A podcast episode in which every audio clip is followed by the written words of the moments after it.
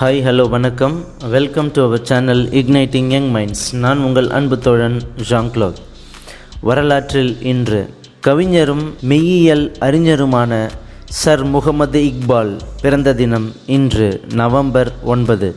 ஒருங்கிணைந்த இந்தியாவின் பஞ்சாப் மாகாணம் சிலாக்கோட்டில் தற்பொழுது பாகிஸ்தானில் உள்ளது. வியாபார குடும்பத்தில் ஆயிரத்தி எண்ணூற்றி எழுபத்தி ஏழில் பிறந்தார். பள்ளி பருவத்திலேயே அறிவு கூர்மை மிக்க மாணவராக திகழ்ந்தார். லாகூர் அரசு கல்லூரியில் பட்டம் பெற்றார். கேம்பிரிட்ஜ் பல்கலைக்கழகத்தில் தத்துவத்தில் பட்டம் பெற்றார். லண்டனில் பாரிஸ்டர் பட்டம் பெற்றார். சட்டம் பயிலும் போதே பல கவிதைகளை படைத்தார். இவரது முதல் கவிதை நூல் பாரசீக மொழியில் வெளிவந்தது.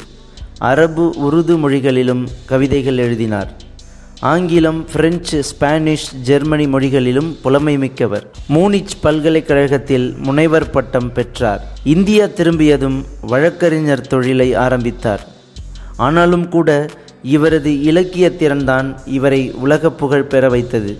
மிஸ்ரா குர்கானி ஹக்கீம் ஆமீன் உத்தீன் ஹக்கீம் சுஜா உத்தீன் அப்துல் காதர் போன்ற படைப்பாளிகளுடனான தொடர்பு இவரை மேலும் பட்டை தீட்டியது. திருக்குரான் முழுவதையும் படித்து ஆராய்ந்து அதையே தன் வாழ்வாக கொண்டு வாழ்ந்தவர்.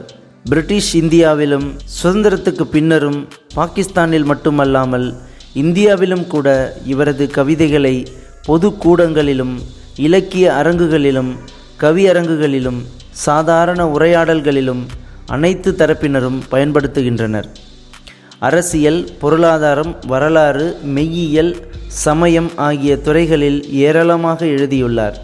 இவர் எழுதிய சாரே ஜஹான் சே அச்சா பாடல் ஆயிரத்தி தொள்ளாயிரத்தி நாற்பத்தி ஏழில் இந்திய நாடாளுமன்றத்தில் முதல் முறையாக ஒலித்தது. நவீன கால இஸ்லாமிய சிந்தனையாளர் என போற்றப்பட்டார். இவரது முதல் கவிதை நூல் ஆயிரத்தி தொள்ளாயிரத்தி பதினைந்தில் வெளிவந்தது. கவிதைகள் தவிர சமூகம் கலாச்சாரம் மதம் அரசியல் தொடர்பாக இவர் உருது ஆங்கிலத்தில் ஆற்றிய உரைகள் இவர் எழுதிய கடிதங்களும் பிரபலமானவை. இவரது உரையாடல்கள் தொகுக்கப்பட்டு நூலாக வெளிவந்தது. ஆயிரத்தி தொள்ளாயிரத்தி இருபத்தி ரெண்டில் சர் பட்டம் பெற்றார். இங்கிலாந்தில் சட்டம் தத்துவம் படித்தபோதே அகில இந்திய முஸ்லீம் லீக் லண்டன் கிளையில் உறுப்பினராக இருந்தார். பிரிட்டிஷ் இந்தியாவில் முஸ்லிம்களுக்கு தனி நாடு தேவை என்று வலியுறுத்தினார்.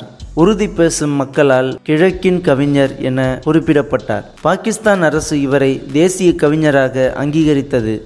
பாகிஸ்தானில் மட்டுமல்லாமல் இந்தியா வங்கதேசம் இலங்கை உட்பட சர்வதேச இலக்கிய அறிஞர்களாலும் இன்றளவும் கொண்டாடப்படுகிறார். பாகிஸ்தானில் இவரது பிறந்த தினம் இக்பால் டே என்று வெகு சிறப்பாக கொண்டாடப்படுகிறது.